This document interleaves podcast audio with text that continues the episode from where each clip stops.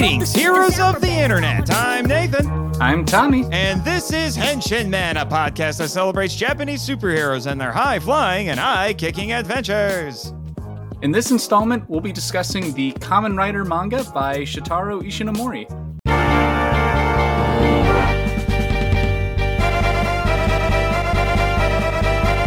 The original run of the legendary Kamen Rider manga, now in English, has a special 50th anniversary omnibus. Fans the world over have long been enthralled by the tales of Kamen Rider, the masked motorcycle riding superhero who protects the world from injustice. Kidnapped and experimented upon by the evil terrorist organization known as Shocker, Hongo Takeshi manages to escape their clutches and use his newfound strength to fight against their schemes. These are the first adventures in a legacy that spans dozens of television series and films, drawn and written by series creator and manga superstar Shotaro Ishinomori. Commemorating the 50th anniversary of this classic 1971 publication, this collection is the first hardcover edition of Kamen Rider in English. It features the original Kamen Rider manga series plus special bonus materials and full color inserts.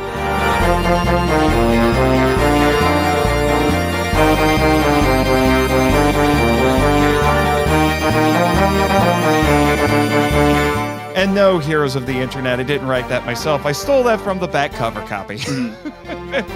I, I have to make sure I say that because I don't want to be accused of plagiarism. Yeah. No, I was glad to see they released this as one big book, so I don't have to have that intimidating, like, okay, this is the volume one I can track down, and I don't know if I'll ever find the others. I know, I know, I know. Yeah, but uh, but welcome back, Tommy. Thank you. Actually, yes, yes, yeah, you've been on the show proper. You were on to talk about the first couple episodes of Kamen Rider Black, and then hilariously, right after we.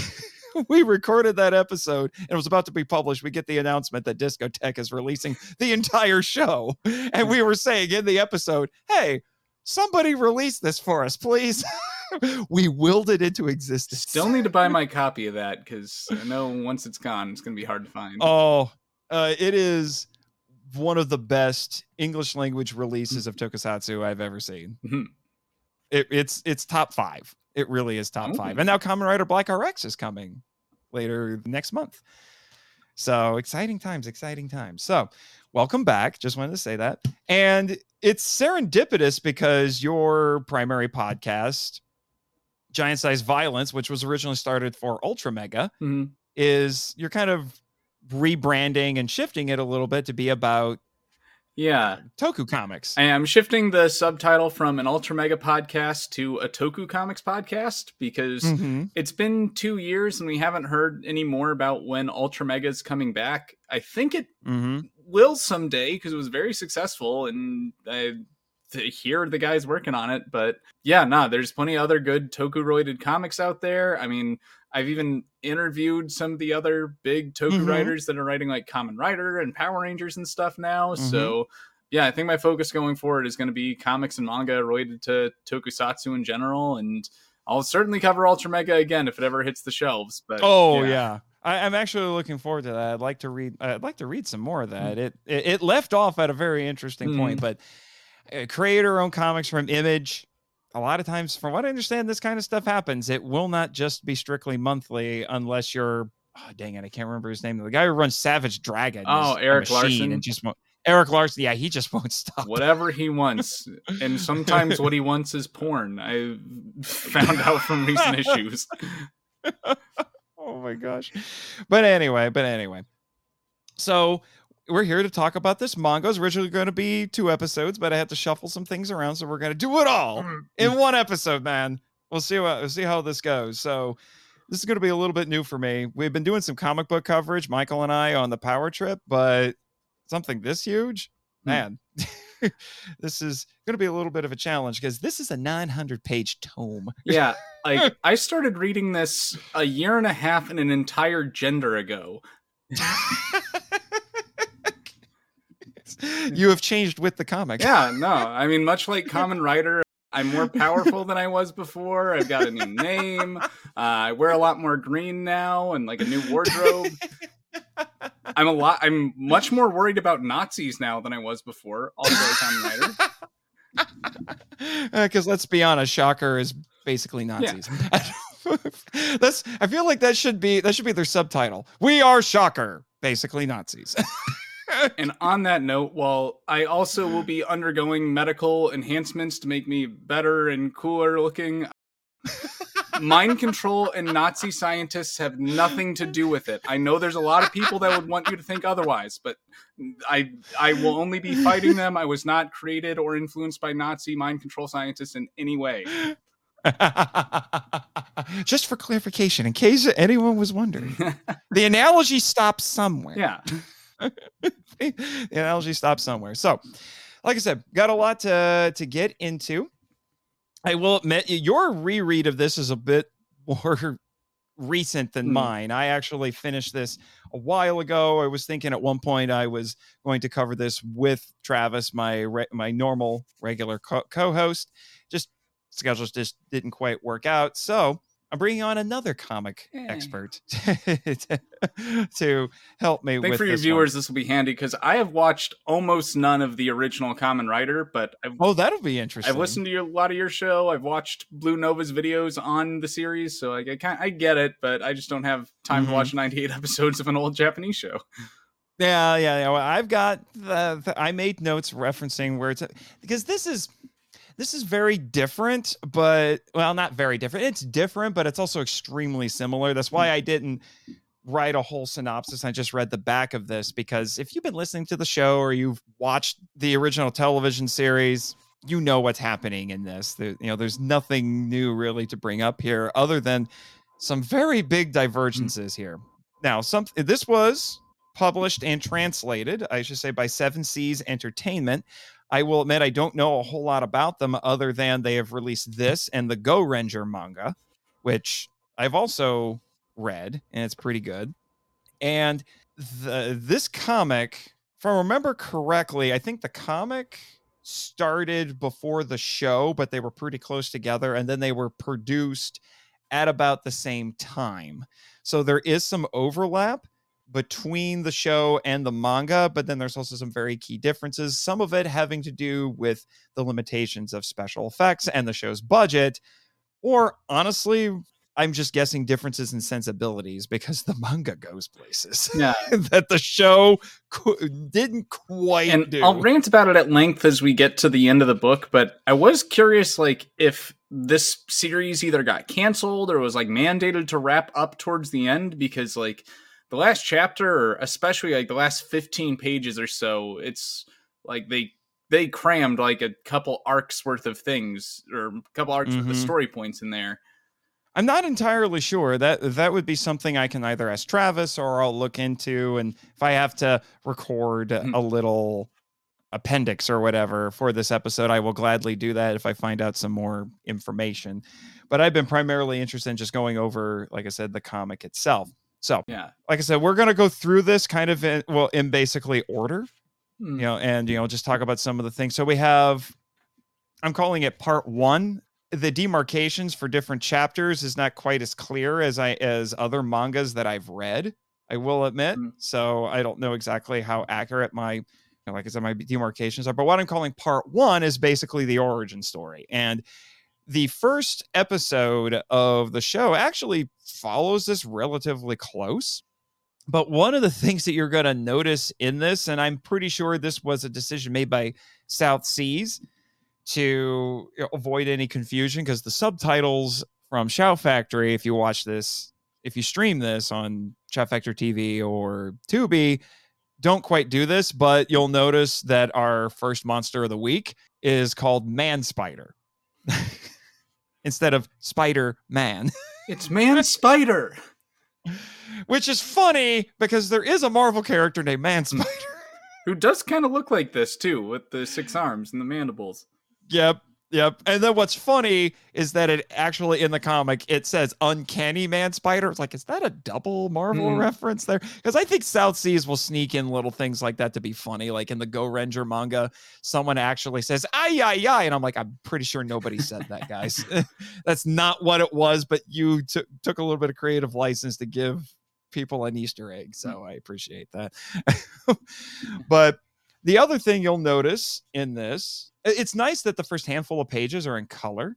not most mangas. This is something a lot of American comic readers may not be aware of, but most mangas are not colored. They're black and white. they have to be. Yeah, and I know like a lot of special releases will do like a few colored pages or like as I don't know maybe a little bonus thing. And mm-hmm. looking at the colored pages, I really wish they could have done the entire book because like those first few really sell the psychedelic and like I feel like that's kind of lost once they switch to color. You, you still get elements of it, but I just think the book would be a lot trippier and more interesting if they could have somehow found a way to colorize the whole book.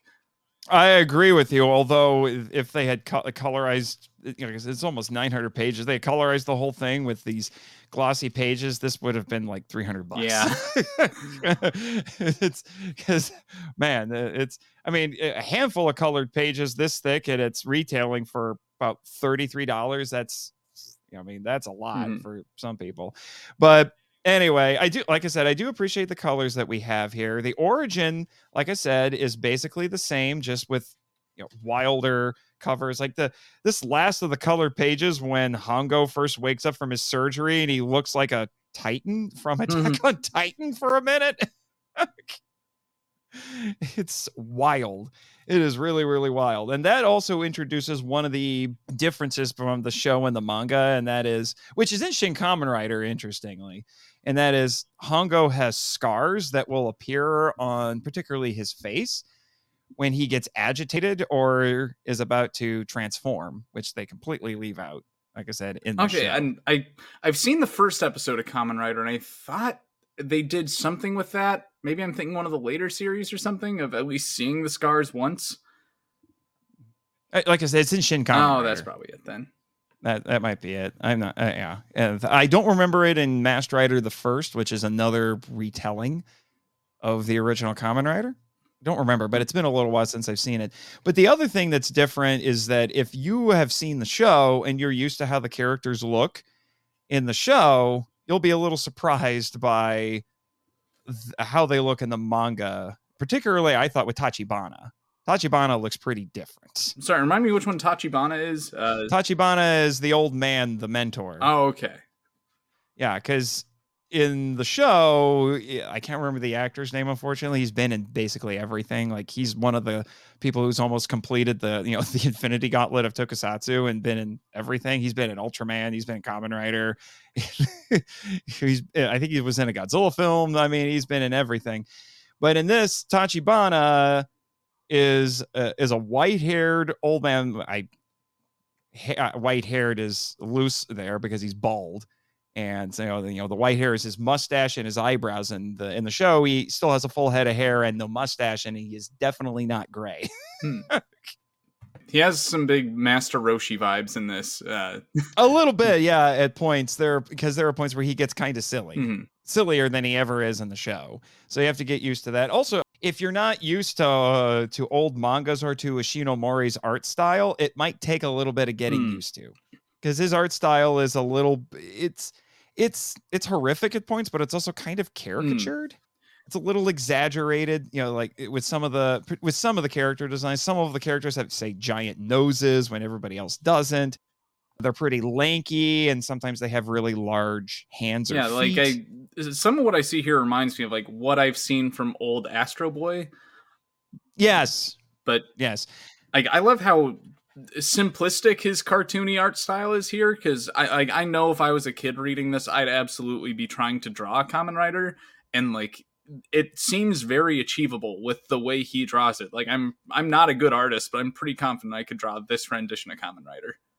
Mm-hmm. mm-hmm. And I, just out of curiosity, how familiar are you with manga. Have you read a lot of manga? Not a ton of manga. Like I really okay. only started reading manga in the last like three, four years, whereas I've been reading American comics since I was like 10.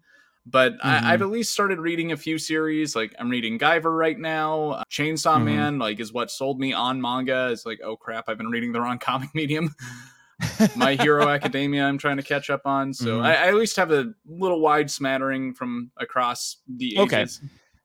Okay, I was bringing that up because some stylistic things that I want to mention here at the beginning, just to get it out of the way, is that this is very much done in. I mean, it's older manga, so if you're familiar, more familiar with newer manga, you know you might this might take a little bit to get used to but one of the th- trademarks of manga is decompressed storytelling and this has decompressed storytelling in droves you know like there's whole sequences in here where it's just basically one action and it spends a whole page of panels just tracking that Hmm. whereas American and British comics tend to be very compressed. Now, they've been moving the last 20 years, they've been moving closer to decompressed storytelling, largely because of the manga influence. But I was noticing that quite a bit. Reading yeah like this one. there's an element of time and size in american comics of like if a moment is meant to be longer it should be a bigger panel especially like emotional beats or like big Mhm. two page spreads where they're not going to show every little action beat but like manga i mean is so famous for like a guy falling down can be an entire chapter i mean yes you're getting like flashbacks of like everything leading up to this point or like all this inner monologue in the middle of a fight or something but yeah i feel like it's more done for cinematic purposes than like Mhm. anything related to time necessarily Mm-hmm. Mm-hmm. Yeah, and like I said, this one is primarily focused on the origin and uh, fighting Man Spider, which is funny because in Shin Kamen Rider they get around all of this by calling them Augs. So it's Spider Aug and Bat Aug. Yeah, so you Oh. don't have to worry about that. which I, I think is I think that's a perfectly good variation on it. But one of the other things that you'll find out very quickly with this, like I said, is that there was no way that this was going to be adapted exactly because of the budget constraints on the show because they have maybe Tsuburaya would have been able to do it because Tsuburaya had lots more money than Toei and Kamen Rider did, or at least than Kamen Rider. Mm. But you know, because there's spaceships and these big crazy stunts Hmm. throughout the whole thing, and it's also a heck of a lot more violent. yeah like I actually have a note here that says WTH Hongo karate chopped the goon's head off, and then I wrote down later, okay, he just broke his neck, but still. yeah I, I noticed he like I, I don't mind this at all but like hongo doesn't seem to have that big stipulation of like oh i accidentally killed a person. I like with great power comes great responsibility. He's like no Yeah. like he is ready to be a superhero as soon as he gets the powers. He transforms has this big speech about how he was sent by mother nature like he's just had Yes. that in his pocket for who knows how long. Yeah, if it's sitting on that for a little bit, yeah, i'm gonna But kill all these pre- nazis yeah, basically. I mean, he's still broody. He's still Oh, yeah. pretty broody. You know, he's still carrying the weight of everything. Like I would have to say, like the the Hongo portion of this manga, which is basically the first half, is very much like the first thirteen episodes of the sh- of the show. The first because the first thirteen episodes are really dark Mhm. compared to the rest of it. At points, it even gets David Lynchian. Uh, yeah, I've seen footage of how weird and experimental those were, and like I like how like they find all those creative ways every time they kill goons. They'll like I don't know, turn into string or like have a different effect each time. One was, I swear, was a bead necklace that someone just yanked off camera. I'm like, guys, you, really thought that way? Anyway, yeah. Go back and listen to those episodes if you want to hear my reaction to it. But so the vestiges of what you might have seen from the show are there. The connections to Mother Nature, because that gets brought up a lot, that was mostly unused in the show. But that's a big difference. And shout out to Matt Burkett of Monstrosities Vlog, who's doing a documentary on Ultra, uh, not Ultraman Gaia, uh, Kamen Rider Gaia, which was this unused idea that Ishinomori spent years trying to get produced and it never did. There were versions of it that would get produced. It inspired a lot of Kamen Rider media, but it never was fully realized as he envisioned it. And this tight connection to Mother Nature was part Let's of see. that. I think I recall you talking about like a intended sequel that had the secret agent friend becoming a Kamen Rider. Is it related to that that? was uh, Taki. Yeah, that was a later manga from the late 90s, early 2000s. I I kept getting it wrong. I thought it was in this manga. It's not. Hmm. It's later on, and that uh, and he was I think he's called Skull Rider because his costume looks like a skull, which was an homage to one of Ishinomori's other superhero characters, Yeah, Skullman. which wasn't that like kind of the original take on Kamen Rider? Like, It's the pro- it's the yeah the progenitor I would say of Kamen Rider. There's some overlap. You know, there's there's some similarities. Not to be confused with the Mega Man boss, I might add. Hmm. there's there's a Mega Man boss from Mega Man 4. I'm showing my nerd cred here. Couldn't name Skullman, but yeah. So it's a it's a pretty strong start, I would have to I'm say. curious, like at the end of the first chapter and leading into the second, like touching on that violence, Man Spider gets his arms ripped off and he's kicked into the Yep. sea. And I noticed you get a lot Yep. of like recurring monsters or monsters killed at one point will like kind of tie into something a little later. Mm-hmm. The show did that too. The series isn't more okay. The, the show did that too. I was gonna ask if like they just exploded like Power Rangers monsters. No, the they would ex- or- they would explode too, but some of them would get rebuilt and brought back. It was Ah. a common thing. No pun intended. Now tell me, does Moray Eelman show up in the show? if I remember correctly, yes. it's 98 episodes and it all blends together Like, after a little while. I, I, I love Cobra Man, I can tell you, comes back. He was the first one to do it. Mm. Yeah, yeah, that's like the very beginning of the second one is Moray Eelman is just hanging out in a sea cave and Man Spider falls and he's like, Oh, let me help you and saves his life and we never see him Which is- again. He's just this very sweet Yeah. cyborg I'm really glad Kamen Rider doesn't kill. Yeah, yeah. Which is funny because there is something like that toward the end of the show that they do something like that, but with with different kaijin. There's also some other things in this manga that I think actually get adapted later toward the end of the show. You know, which yeah, I'll get into that when you know, when we get to it.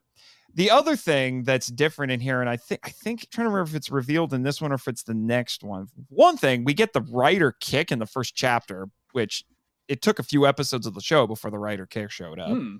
And the other thing that's different is the transformation. They keep the wind thing, and there's even like this nice little speech. You know, I uh, I have it written out. uh, You know, because uh, uh, when Hongo is riding the motorcycle, and it's almost like this incantation almost. He says, "Oh wind, cry and howl, raise a maelstrom within me, become a storm. Mother Nature, your energy is my power." Hmm.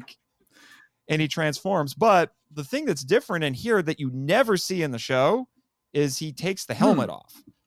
He never takes the helmet off in the show. In some of the other adaptations, like Shin Kamen Rider, Masked Rider the First, he will take the helmet off.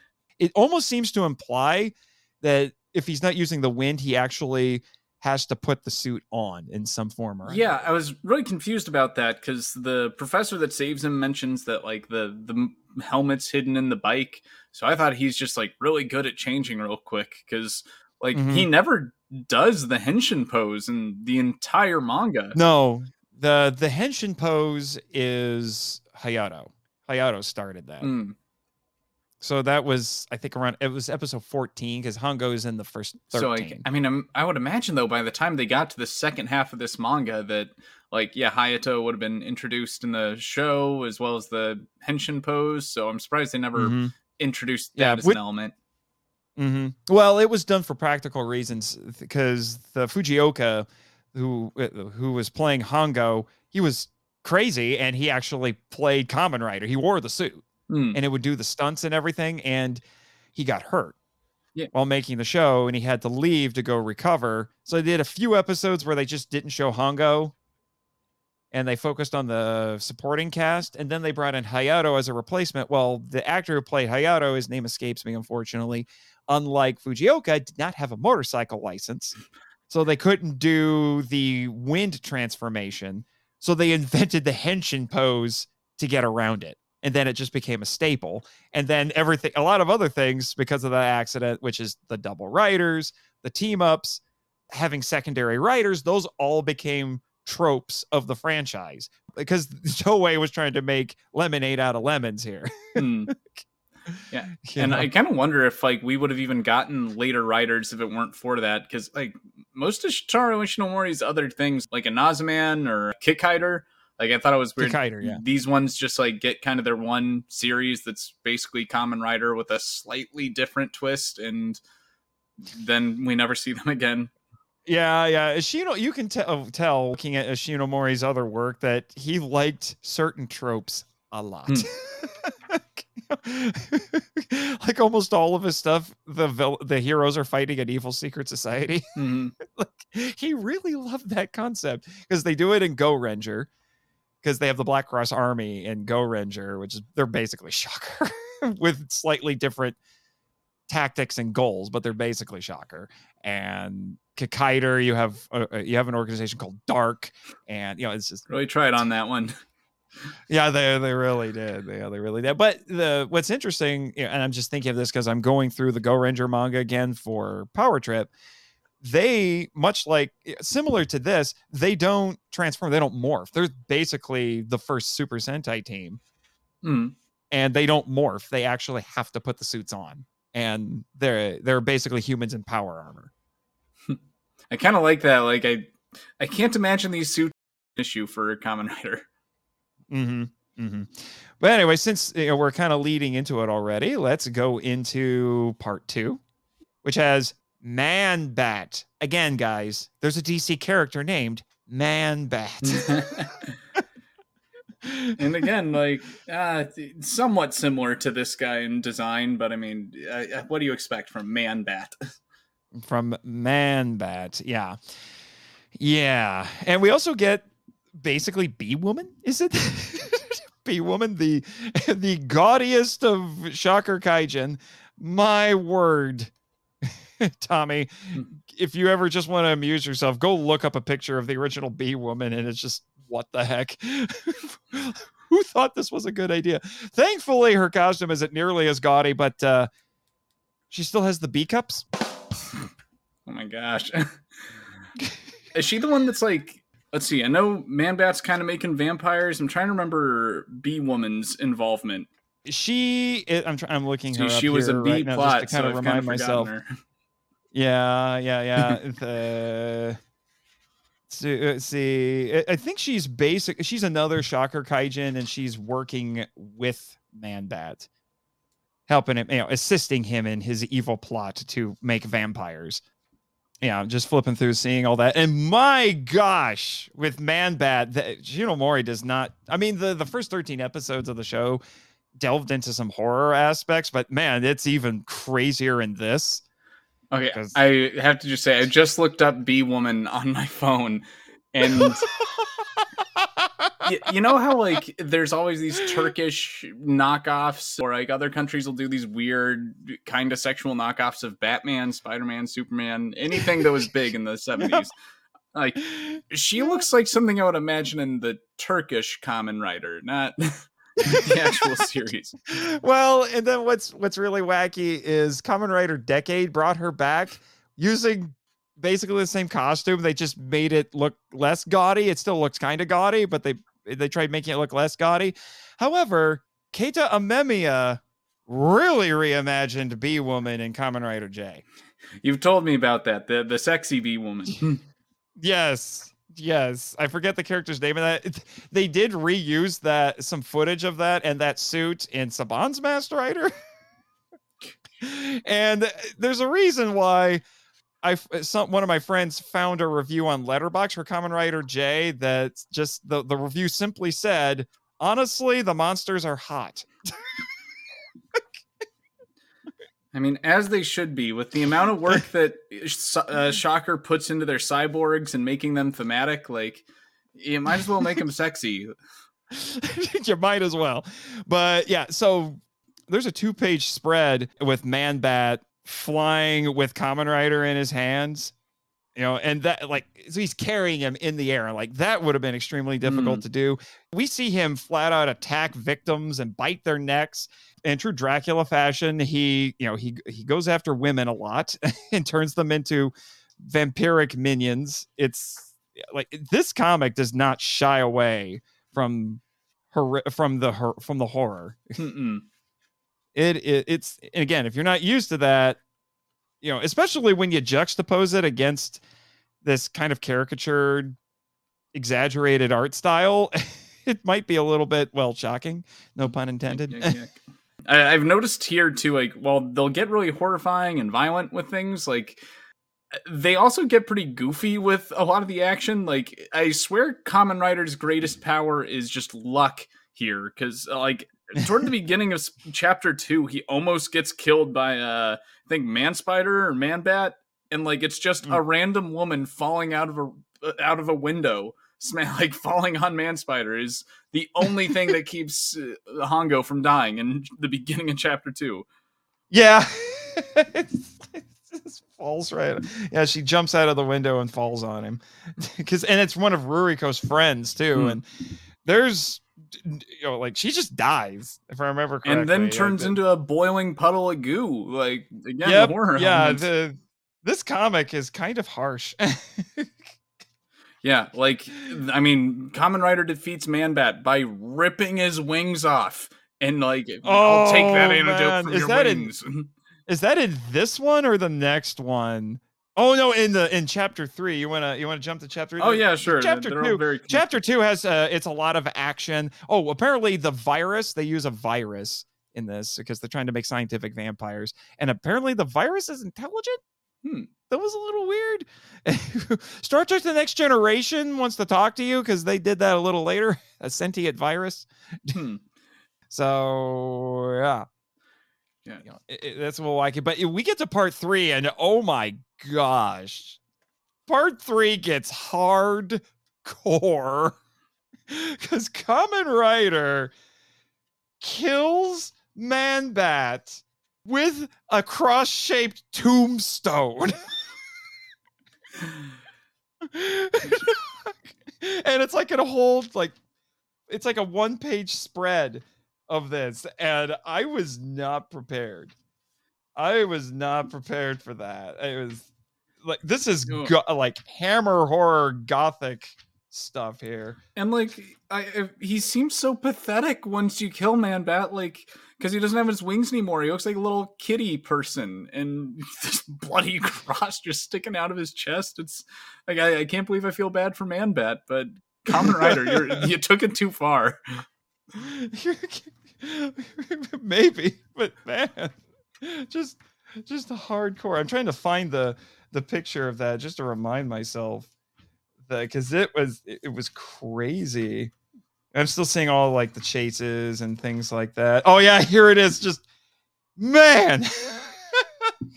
Mm. this is after this whole sequence where the Kamen Rider is grabbing onto him while he's flying and they're fighting in the air and then they crash into you know into a graveyard and you know, he gives him a, a good couple of kicks there and then he just grabs the tombstone and stabs mm. him in the chest. I want to highlight in that like pretty cool manga chase scene like we begin to find that the cyclone motorcycle can just do whatever the story needs it to. Like they, they even have this little you see it do like a bunny hop over the cemetery fence. Like it's a sheep yep. jumping over the fence. As a cute little animation and everything. I'm like there was no ramp there. Like i guess this thing just hops. Yeah yeah they uh, and then you get to Kamen Rider Black where it's actually alive and it would it would do stuff mm-hmm. like that yeah uh, and something i want to highlight from uh, chapter three because after Man Bat gets taken up taken out, that's when we get Cobra Man. Mm. It was even wilder in this than he is in the show because the comic book medium allows for that. But there's some interesting things in this that I just want to highlight it's just some cultural and historical stuff because we have some environmental protesters here. Mm. And they are actually referencing things that were going on in Japan in the early 70s. Yeah, I noticed that like it seems a little weird how they're blaming like all of society's ills on Shocker here, but yeah, in chapter three we find out like they're behind pollution and like some sketchy capitalism. They're kidnapping children. Like everything mm-hmm. wrong with this world is Shocker. Mm-hmm. But there's something that's very specifically Japanese in this, and I'm glad was translated on one of these signs, because it says no more Minamata disease. That was actually something that was going on, and it was because of if I remember correct, I, I, could be misremembering it, but I know it had to do with some environmental pollution that got out that seeped in from a factory that's infamously seeped into drinking water and it made people incredibly sick. Like I think it was basically mercury poisoning. Ooh. And it yeah, and it was a huge controversy. And there's a reason why Godzilla versus Hedorah is the way that it is because it was touching on some stuff like this. In fact, I even wrote down in my notes if you go to page 212 and you get this montage sequence highlighting pollution that rem- especially the panel here that has the broken doll. Yeah, Godzilla Floating in sludge. too, right? Yeah, this is very Godzilla versus Hedorah. Yeah. No, they, they yeah, they really don't pull any punches on the imagery there. And I was curious if like, okay, so since this is all alluding to real life Japanese events, like Mhm. were there any like political murders of activists like this as well that this is pulling from, or is that just shocker antics? I think that's just shocker. I'd have to do a little bit more research. I just know it was incredibly controversial and there were a lot of protests at this point, some of which did turn violent and police had to get involved and such like that. You know, so it was, it was a very intense time. However, good news is it did lead to some government reforms and by the end of the 70s, Japan was able to curtail most of these. Like Japan was a much cleaner country by the end of the decade. Hmm. Yeah, uh, that's mm, pretty interesting, and I'm, I guess now I understand why like so many '70s toku things seem to revolve around pollution. Yeah, they're very environmental, and Ishinomori it was it was something that was very important to to Ishinomori. Hmm. You know, it was, it was important to a lot of people at the time because it was this very current, very important issue at the time, and you know, I think it's it's handled pretty well here. You know, it's it's acknowledging current events, but it's not reveling in it, which I think is very beneficial here. Godzilla versus Hedorah again has the subtlety of a sledgehammer, Mhm. but it's so weird and stylistic that I don't. It's one of those rare cases where, like, I don't care if you have the subtlety of a sledgehammer. This is just you're going about it in such a strange, unique way that I'm here for it. Now, I did notice with like this chapter is where you start to realize like it's this book isn't just brutal in its physical violence. Like they really don't pull any punches on who the victims are in this series. Like when it starts focusing on that little kid whose dad got Mhm. murdered by Shocker, now he's like off with his friend, and now the friend is like getting targeted, and uh, Kamen Rider has to uh, drop kick his dog and kill it. Like I know. Yeah, I wrote that down. That that's been a joke on Henshin Men because there was an early episode of Kamen Rider where a dog who I'm not kidding was named Dummy gets killed by the monster of the week. and so we started the hashtag justice for for dummy because of that? It was just fun. like that's how you want to establish it's a little bit of a cheap trick but it's that's how you want to establish that your villain is truly evil. You have them kill the dog. So either you have them kill the dog or kill a child because normally they have plot armor. Hmm. you know but you kill the dog and suddenly it's like oh no. Oh no. But in this one the dog it, the dog's name is dolly d-a-l-i is how it's translated here so i guess like the artist Hmm. salvador dali i don't know but what's funny is the dog does get called a dummy at one point Hmm. and i'm like is that a an homage to the show that's a pretty deep cut if it is but you know regardless justice for dolly Yeah. and like I think this is maybe the weirdest of Shocker's plans we see. Like Cobra Man's got like a Medusa woman with him that I Yes. guess can make dogs go crazy and then like turns things to stone when they die. yeah Like I mean, I mentioned that Shocker likes to get thematic with things earlier, but like they go hard with this. Like, okay, Snake Man, yeah, we're gonna give you a Medusa girlfriend, and like, Mhm. I, I don't understand why they had to develop this whole poison to turn people to rock when like when regular poison just like do.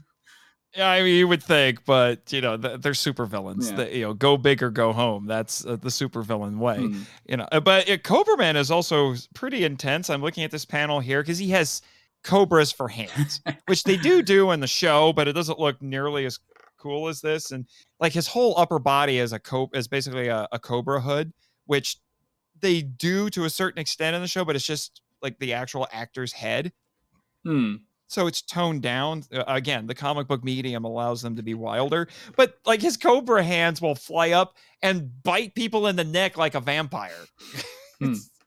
And inject the poison it's really really intense like i said But at the same time, you also have some kind of funny things in here. Like I wrote down the Cobra Man. Oh, we should mention that all of these kaijin have their own they their own branded goons. Like they're not just the shocker goons. Mm. Like they get their own goons with their own costumes and everything, which is kind of funny. Yeah, Shocker's got good benefits in this. Like apparently, but no, like Cobra Man has what I call a snake in a box, which is just kind of funny. Yeah, not like his villains look like some '70s Batman or '60s Batman villains, like yeah. hardcore. Like these guys be fighting for the Riddler or something. Yeah, I like it. That's the thing. It's like there are points where you look at the artwork and it's like this very weird juxtaposition. It's definitely following some, we'll say, conve- comic conventions of the time, but it's also going places hmm. that you don't normally eh, see expect a comic, especially in this era, to go. Yeah, and like I think this is that's kind of where the decompression like kind of works to the book's detriment. Like this Cobra Man chapter in particular, I, I, feel like had a lot of interesting stuff it could have explored, especially toward the end. Like we find out that this Medusa or Queen Medusa is like, you know, his Cobra lover. Princess. Oh, Cobra Princess. Okay, I thought they called her Medusa in the comic, but well, I the in my notes I have it written down as Cobra Princess, so yeah, maybe she was referred to by both. I'm but, not sure. Yeah, I'm like flipping through to find it. The Shocker turns her into a cyborg to help Cobra Man because she doesn't want to see him get murdered. She also doesn't want to see him going after Kamen Rider because, like, so far the Kaijin don't have a great track record fighting Kamen Rider. And then uh, she creates an explosion that kills Cobra Man, and you're like, "Oh, I can't live with myself for doing that," and kills herself. And she shoots herself in the head. And Kamen Rider has almost no response to that. He's like, well, all right, I'll call it a day. And like, there's no, I don't know, explanation of like how Shocker is corrupting love or like how there's some level of humanity in these Shocker cyborgs too, which, like, you know, if this was an American comic, like Stan Lee would have waxed poetic about it for half a page. Yeah, it probably would have. I'm trying to find that because I wrote in my notes that Hongo was affected by it, but I, am getting it's it's probably just quiet brooding. I think at this point, mm. yeah, he does a lot of that. Is that yeah? That's because Hongo is very good at that, hmm. as we have established on the, uh, talking about the TV show. Mm. So, like, I'm trying to see where was that? What page is that on? I'm still trying to find it. Three thirty-seven. 337. Oh yeah, okay. and like it's not it's not with the gun in this. It's like she has laser snakes coming out of her head. Laser snakes. Yes, that's right. Zaps herself wrong. in the head with her own laser snakes. Like that's Yeah, yeah. So it's still a it's still a headshot. Yeah. And I, I think the impl the, I think no, it's not an implication. I think she actually says that they're lovers. Mm. I think that's why she became a kaijin as well, is because she wanted to stay with her lover. So it ends up being kind of a tr- it ends up being a tragic love story to a certain extent. You know, but like so they were working for Shocker together. The the impression that I got was that Cobra Man was converted by Shocker. She went along with it too because she wanted to stay with her lover. He gets killed by Kamen Rider, so she says, "I can't live without you." Commit suicide, and then they die together. Mm. And then Hongo just kind of stands there like, "Wow." Yeah, no, uh, in the comic, like uh, she's like making explosions in a chase scene with Kamen Rider, and it's one of those explosions, I believe, that takes out Cobra Man. Mm-hmm. I, I really wish we had just had a page of some kind of processing or monologue because, like, she zaps herself in the head, and then the next panel is just Kamen Rider looking at the scene with a dot dot dot coming out as a word bubble, and he's like, "Yes, what?" and he, his head is just drooped. And the uh, the implication which was something that happened a lot in the show was that this is what shocker does to people. Mm. you know because there were some kaijin where they played up the idea that these were regular people who were forcibly changed. Mm. and, you know, so they were basically corrupted by shocker. Some of them willingly went along with it. Like they were crazy to begin with. Like there were a few episodes where shocker broke into prisons and found the worst of the worst prisoners in there and then brought them to Shocker and uh, brought them to their headquarters and made them into Kaijin. Hmm.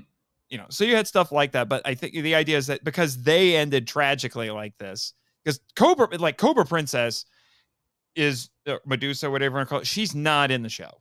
This is an addition, Hmm. and Cobra Man was not anywhere close to this sympathetic. But uh, I mean, with the tragic ending, that kind of leads into part four, which I think is my favorite chapter of the book, the Thirteen Kamen Riders. The 13 Kamen Riders, which this is the part that got adapted toward the end of the TV show because, and they show up in, spoiler warning, they show up in Shin Kamen Rider. but there weren't this many. There Hmm. weren't 13. But what was funny is they called them the Shocker Riders Hmm. in the show. And they were color coordinated like a like a Sentai team. Huh. they had different colored scarves. Oh, that, that that's fashion, baby. That's Yeah, Mhm. yeah. So, so you know, our two because this is when we had this was a double writer story. It was actually like a multi-episode arc, which the show almost never did. Ooh. And it was like three or I think it was about three or four episodes. And so it was a double writer team up. So you had Hongo and Hayato, and they both have the red scarves. And then the other ones would have one of them actually masqueraded as Hongo for an episode, Hmm. fooled people, despite the fact they had a different colored scarf. But then when you look, I think there's six of them. Yeah, there's six of them, and they all have different colors. Like there's a there's I think there's a white, there's a yellow, there's a blue. Yeah. You're so you, you just kind of sit there and you look at it as like they were prepping for Super Sentai with this, weren't they? I gotta have to razz you for that line a second ago about like how he fooled everyone despite having a different colored scarf. Like Nathan, be honest, are you living in some world where the scarf is how you tell who's who? Like, is this some kind of face blindness or something? well, I'm just saying, like, that's what happened in the show. Mm. didn't fool me. I, as the audience, knew, but somehow the characters did not figure this out. I mean, I I Like- think that's a pretty bold thing for them to be like. Wait a minute, you're wearing a different scarf. Are you even Hongo? Is Like, it- I, I, yeah, like it, it- anyway. So yeah, the 13 writers in this. And we also find out in this chapter, I think it's around this chapter, where we find out that Takeshi has a family fortune and Tachibana is managing it. So I wrote in my notes, so Takeshi is Batman? yeah, I mean, Tachibana's like been pretty Alfred throughout this whole thing. So, like, yeah, mm-hmm. yeah, he's Batman. yeah, he's basically Batman. But and it's interesting, you know, this is the 13 comrades because they're the 12 that are the bad guys, and then you have Hongo.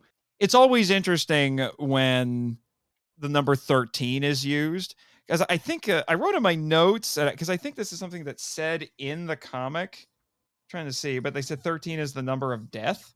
I think is what they said in this. Hmm. Yeah. Oh, But, yeah. They know- have a how they say it. They have a whole line about uh, like, yeah, 13's the number of death. Oh, and also like we're gonna kill you. Like they're just very Yeah, basically. tacked on there. Yeah, yeah, yeah. They they tack yeah, they do tack it on. They- oh yeah, here it is. Yeah, page 359. 13 is the number of death, and you are the 13th Kamen Rider. Hmm. In other words, that shall be your fate. Like you know, he was prepping that, said it, and he's like, "Wait, I might not have made that clear. Uh, we're we're going to kill you. Like the 13 Uh, this doesn't mean we're going to kill people. You are going to die. Do, do you get that? Do you understand our speech?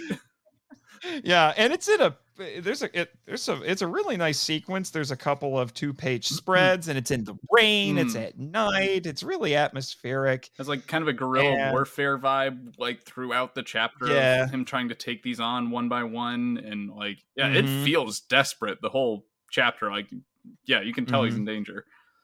Mm-hmm, mm-hmm. I did want to Yeah. Go ahead. No, I was just gonna say, you know, like you know, thirteen in Western culture is considered unlucky, Mhm. And which I found out there's actually a reason for that, and obviously this seems to pervade in some other cultures, variations of it. It's because in a lot of ancient cultures, the number seven was viewed as the number of perfection, and the number six, because it's one short of seven, was seen as symbolic of imperfection or even evil. Hence, why the mark of the beast is six Mm. six six, and thirteen is seven plus six. Huh. Okay, I would have guessed it was something biblical, like with apostles and I don't know Jesus. Mm-hmm. But rewinding a bit, I noticed starting with this chapter, every chapter going forward, it seems like they just decide Kamen Rider's origin or more like his side characters and like alter ego's life is whatever they want it to be for the story because as Tubei's given this whole this speech of like outlining everything about Kamen Rider and how he's Batman when we see the the love interest he's like oh the boy or she doesn't know the boy's secrets I'm like I'm pretty sure she's known he's Common Rider since chapter 1 uh, yeah it's Mr. Identity. Like you really just want to make Batman all of a sudden and give him a secret identity. Yeah, when, a little bit. like- yeah, and I have a note here that talks about how the death of Ruriko's father plays out a bit more in this. Hmm. Yeah, because that's a big deal in the show. Her father dies in the first episode, and she thinks Hongo did it as Kamen Rider. So for a few episodes after that, she is anti Kamen Rider. Hmm. She's like, I'm gonna find him because he killed my dad, and then figure and then learns later that that didn't happen. It was Shocker who did it. Yeah, it's very Gwen Stacy. Mm-hmm. Yeah, and I also. Yeah, we- you have a Batman connection. I made that, and then we also have a Dick Tracy connection because because Hongo has a uh, has a smartwatch like he's Dick Tracy, wow. and this cha- They they really just take whatever they want from other comic books here. Like they, they really do. That's what you know. She don't. You know, it's it's what you got to do sometimes. You know, but I, this chapter is also noteworthy because we are introduced to Hayato. hmm. in this. And this introduction is a lot different than the show. Because in this, he's an he's already an agent of Shocker. and you know he's evil because he's wearing sunglasses inside. I'll wear my sunglasses at night. Yeah. So, and so he's already been brainwashed. The, and the- Masked Rider the First adapted this. That's what's noteworthy about that movie is that it sticks closer to the manga than the show does. Hmm. So in the show, they take care of his origin in about five minutes. Not even five minutes. Just like episode 14 starts and they just and it just says, Hey, Hayato was kidnapped by Shocker to make a second writer, and then Hongo saved him before they did the brainwashing, and now he's the writer. Have fun. Yeah, didn't you say that happens all like off panel, like in a magazine or something they released around the same time? Uh, d- no, they show it, but it's the fastest montage you've ever seen. Hmm. Yeah, that's it, it, it like they just get it over with as fast as they can Mhm. just to get the new character introduced and and move along so it's uh, in this one it's given a little bit more space to breathe I mean, that's still more work than any other show at the time would have given for a recast. Like, yeah, if this were a soap opera, I'd be like, the part of Takeshi Hongo is now going to be played by, and that'll be it. So, you know, at least Yeah. they gave us a five minute montage. yeah well it's not not even five minutes it's more like two but yeah so we get introduced to hayato in this and the, and Hongo breaks the for what I if I'm flipping through looking at it again I think Hongo breaks the brainwashing by clocking him in the face a few times Yep. so what's the cure for brainwashing fist to face Yeah. Hey, concussions Basically. ruin a lot of things, and mind control is one of those. yes but again if you're used to the show one of the probably one of the most shocking moments in the entire manga happens in this chapter because Hongo fights these we'll call them the you know the shocker riders and he gets full tilt Bonnie and Clyde Hmm. they just gun him down. yeah, he's RoboCop before RoboCop.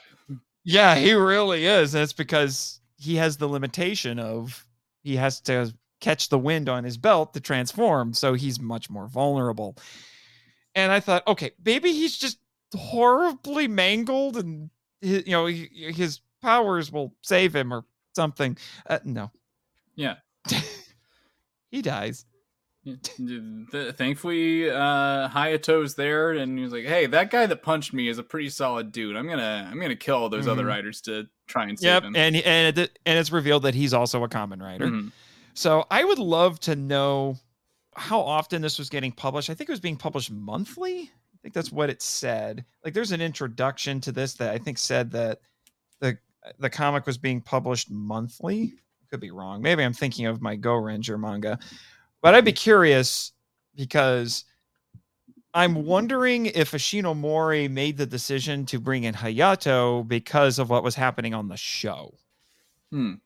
Like I would assume so, uh, especially with like other than having an awesome chapter showing the death of one and the like now takeover of the other. There's not much fanfare about the fact that it's a different writer in the rest of the book. So like I'm assuming this is just trying to model itself after the show. So kids aren't mm-hmm. seeing Hayato on screen and then reading about Hongo on the book when he's not been in the show for a minute. Mm-hmm. Mm-hmm. But like I said, that was honestly the most shocking part for me reading this. I figured that Hayato would be introduced as the writer. I was not expecting Ishinomori to just kill off Hongo. Yeah, what I did find really interesting, and I'm sad that I don't think any of the shows have done this. Like, as Hayato's taking his first ride as the rider at the end of the chapter, we see that Hongo's brain has survived, and they now have like a telepathic link and everything that Hayato feels, Hongo's brain feels. Like, that's some interesting body horror. Yeah, and that gets explained a little bit more in the next chapter. And spo- again, spoiler warning: Shin Kamen Rider does pay homage to that mm. in a really weird fashion. a really weird fashion. But then we get to part five, and much like the show, there's a very noticeable shift in the manga once you get to this. Mm-hmm. It gets lighter it gets a little bit more plot of the week, monster of the week, more episodic. I wouldn't say it gets any less strange though. Like No, it's still weird. Yeah, part 5 feels very experimental with like all the weird cult subplots and the flying mm-hmm. stingrays like mm-hmm. flying stingrays cuz basically it's Hay- Hayato goes back. I think it's his old hometown, if I remember yeah. correctly. He just goes to visit that, and there's weird things going on. I wrote in my notes that it's it reminds me a, a little bit. It doesn't get as extreme, but it reminds me a little bit of a Junji Ito story. Yeah, where you know, lots of really weird, just horrifying things are happening, but it's like the strangest thing you've ever seen, and then all of the intrigue and the secrets and the mystery, you know. And turns out and this there was a character like this in the show, but we have a crab man. Mm. Our monster of the week is a crab man that spits suds or soap bu- bubbles or something. Deadly soap bubbles. Yeah. He's going to scrub you clean, mm. so clean that you're dead. I actually wrote that Crabman comes from the Ebirah School of Fighting. Mm-hmm. you know, you know, Ebirah is from is from Godzilla versus the Sea Monster. Mm. So it's a big shrimp. But yeah, and what's funny is that I thought the manta was going to be the monster week, and there is a manta monster in the show. Mm. But no, it's not so much the monster of the week as the plot of the week. You know, the swarm of flying mantas. And I don't know if it's the translator that uh, seems to have eels and rays mixed up because they keep referring to them as electric rays. And Mm. I'm not aware of that being a thing among like stingrays and manta rays and stuff. Maybe I'm wrong, but yeah, like I'm pretty sure you're thinking of electric eels. Like they don't act like they're electric because they're robotic. Because you're like, oh, they're flying electric eel or electric. Oh, rays. there are. I just looked it up. There are electric rays. Oh well, then don't I look stupid? yeah, there is an electric ray. Yeah, it says they can they uh, they can produce an electrical discharge from eight to two hundred and twenty volts, hmm. depending on species. Yeah, like people really can't call Pokemon unrealistic anymore. Like that's this is the thing. That's nature makes things uh, creates things that are weirder than any yeah, Pokemon. Electric water types, like we, it took us a few generations to get to that. So Which is weird because if you know anything about Pokemon, then that thing should basically be destroying itself if you go by types. But I haven't touched Pokemon since, uh, other than Pokemon Go, since Gen two, so mm-hmm. I'm really out of touch. and yeah, and I'm I'm more of a Digimon girl, so I, that nature hasn't beat Digimon, where sometimes your dog's a gun and you have to fight God about it.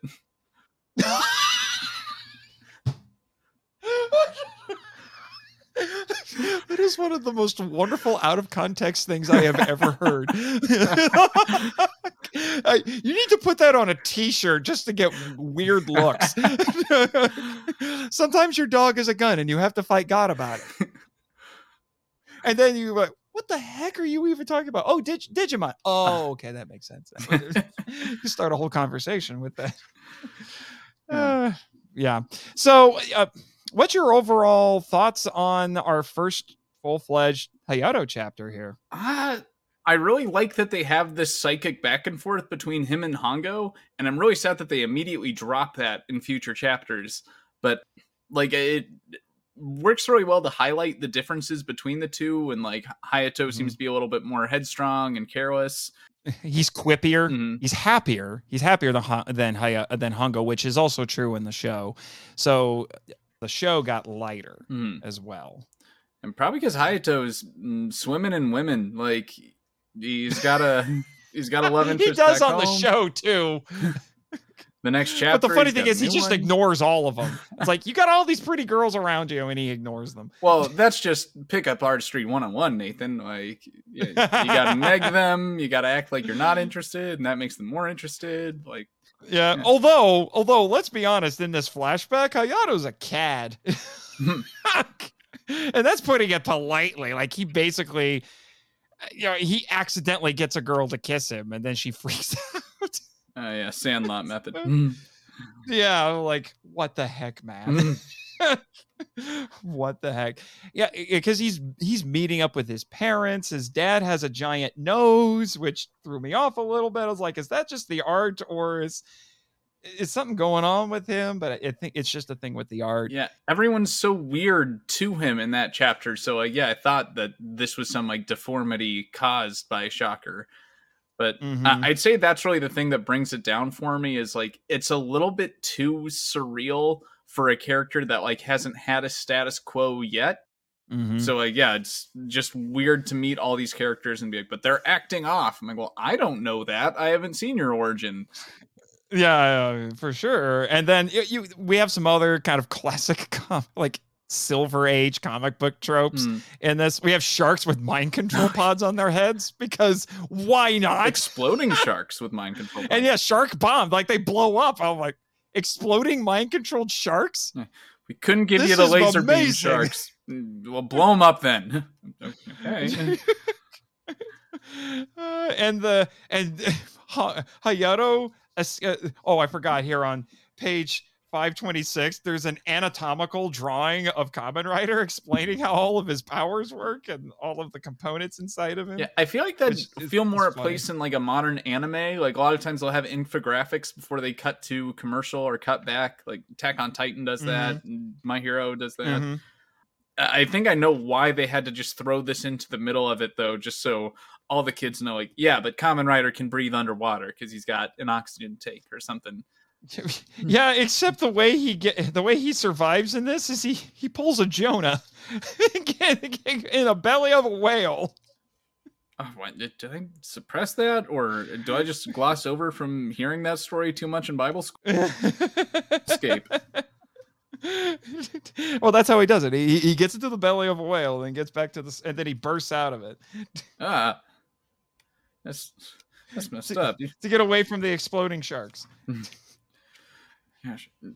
Now that's that's got to be the weirdest team up with Kamen Rider and a whale kaijin. Not the only time that's going to happen, but hmm, No, and then we got and then we had a tentacle face monster at the end, and this is a pretty wild chapter. Oh yeah, they they're lousy with kaijin in this. Just and I noticed this going forward until the end of it. Like they'll just throw multiple monsters the week at him, and usually handles it without too much issue. Yeah, here it is. Yeah, the the, the whale thing. It starts around page 578 and then there's a two-page spread right after that where he's exploding out of the whale.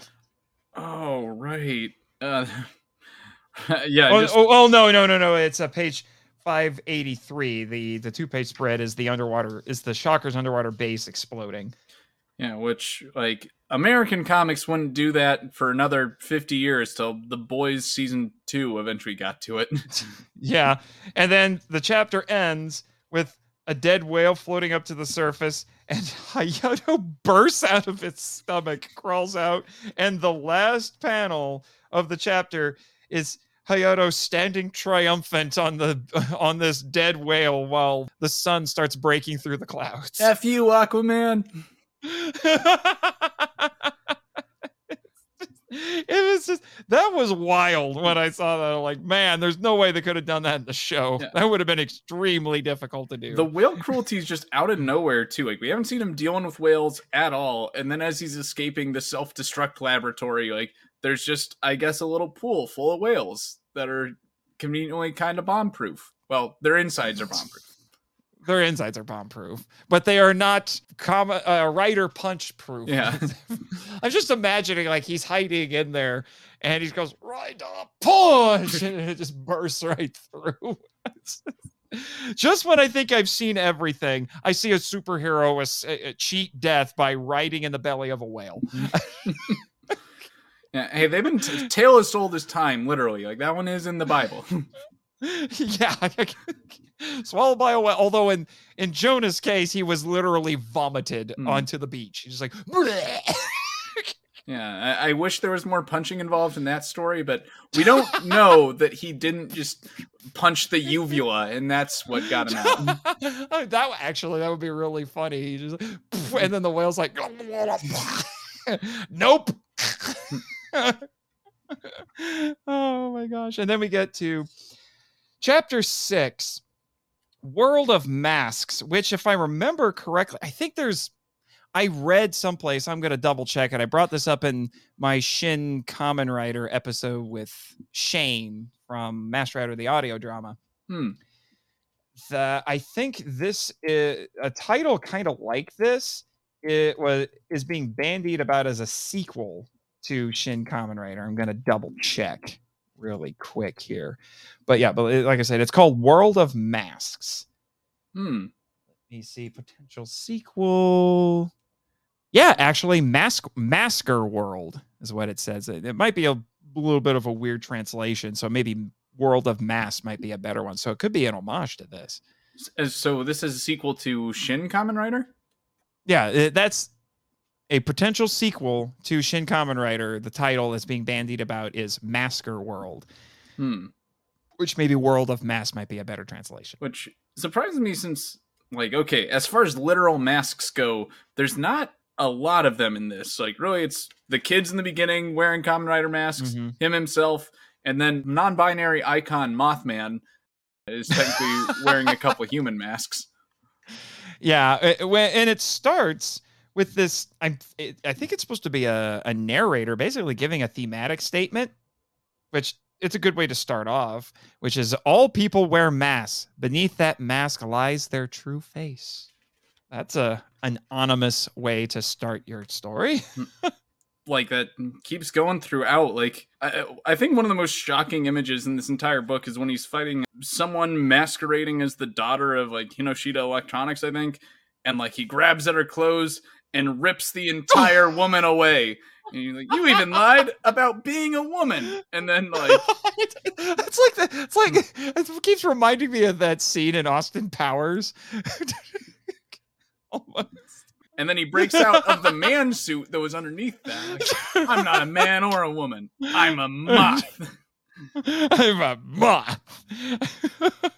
I- yeah, so so we have that thematic statement. Then we get common Kennys, as I like to call them, Hmm. which they did stuff like this in the show too, where the kids know who Kamen Rider is and they play Kamen Rider. And then there's the scene where the the because the it's a sister, older sister, teenage sister who has a you know has a younger brother and. She, she catches him watching a TV show he's not supposed to be watching, and I just wrote down, I was like, is he watching a soap opera or porn? Hmm. Because I'm not entirely sure. I just know he's watching something he shouldn't. Yeah, I think he's Yeah. flipping through the channels, and that's all that's on is like intense soap operas, pornography, I think some violence. And he's like, all right, just no Yep. more TV for you. yeah, no more, no more TV for you. But then, funny enough, I'm trying to remember where is it. The I don't think it was on the TV, but there's there's there's a, a coy little Easter egg in this where I think it's later on when we see Hayato you know, dressing uh, basically dressing like Speed Racer, Mm. doing motorcycle stuff. Or no, no, that's one of the girls. Excuse me, but it says Toei Motocross. Oh yeah, I saw that. clever, clever Cute. comic, clever. But- yeah, Yeah, so this chapter again like gives Kamen Rider an entirely new like backdrop. So now he's Mhm. got uh, I forget the name of the kid, but Ko. yeah, yeah, Ko or uh, Koji Kun. Yeah, I guess now he's just pals with a little kid who's dying of leukemia because of Hiroshima radiation. Yes, I actually I made a an, a, very an extensive note on this, you know, a- and because what we find out is that his parents survived the bombing, and the implication the comic doesn't come out and say this because this was common knowledge, no pun intended, in Japan at the time. It was a misnomer. It was actually believed that people who survived the atomic bombings would pass down their damaged genes to their children. Yeah, that's how Spider-Man killed Mary Jane. Really? Yeah, the irradiated spider semen. That, that that's in a horrible comic. Ew. I'm not making this up. Spider-Man Rain. Why does Marvel hate Spider-Man? Yeah, the fans are all saying that right they now. love Spider-Man, but they hate Spider-Man. I just they make so many stupid decisions with Spider-Man. Mm. anyway, that's a that's a story for another day. That's a rant for another day. But anyway, so it was a misnomer. I think it was starting to be disproved at this time, if I remember correctly. I think yeah, because I know it was a thing through the '60s.